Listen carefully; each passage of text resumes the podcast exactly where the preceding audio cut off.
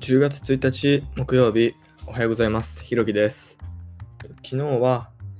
えーと、自分が嫌だと思わないことにどんどん手を出していくという方法でえ自分のやりたいことを見つけるということについて話したのですが、今日はの嫌な嫌ではないことをするだけよりもさらに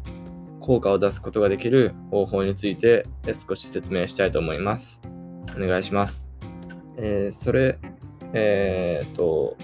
それは、その方法は、えあえて自分の能力よりも少し上のもの、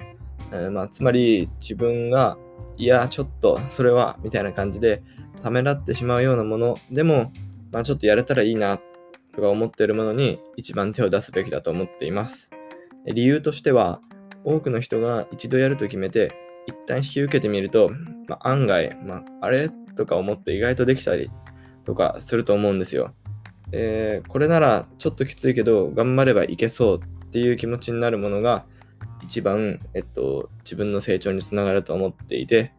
えーただうじうじとできないことの理由を固めて自分を、えーまあ、守りの姿勢として、え構える構えるのではなく、えやってみて本当に無理なら、まあ、やめればいいだけであって、えーとそのやる前からいろいろ考えて、まあ、手を出さないっていうのが、えまあ、一番その成長につながらないというか、まあ、ダメなことかなって思ってます。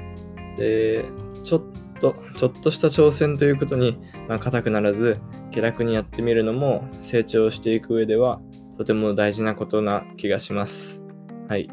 えっ、と、まあ、自分の場合も、まあ、昨日も言ったんですけど、まあ、ウェブ制作とか、えっ、と、まあ、明らかに自分の能力よりは上というか、まあ、ウェブ制作に関しては実際文系理系とか全然関係ないんですけど、始める前は、なんか文系だから、みたいな感じで、えーためらっていたりとかして、まあ、実際やってみたらそんなことなかったんですけど、えー結構ね、やっぱり始めてみないと見えない世界っていうのがある、あるもんで、えーと、やっぱりその、やる前から悩んでしまうっていうのは、ただの時間の無駄かなって思ってます。まあ、こんな感じで、えっ、と、4日分、4回分くらい、えっと、積み上げ力の本について話したのですが、まあ、今日で一旦この本の、えー話については終わりにしようと思います。えー明日は、えっと、また朝のサークル活動がめちゃくちゃ早いので、もしかしたら昼に投稿するかもです。えー最後まで聞いてくださりありがとうございました。えーまた明日お会いしましょう。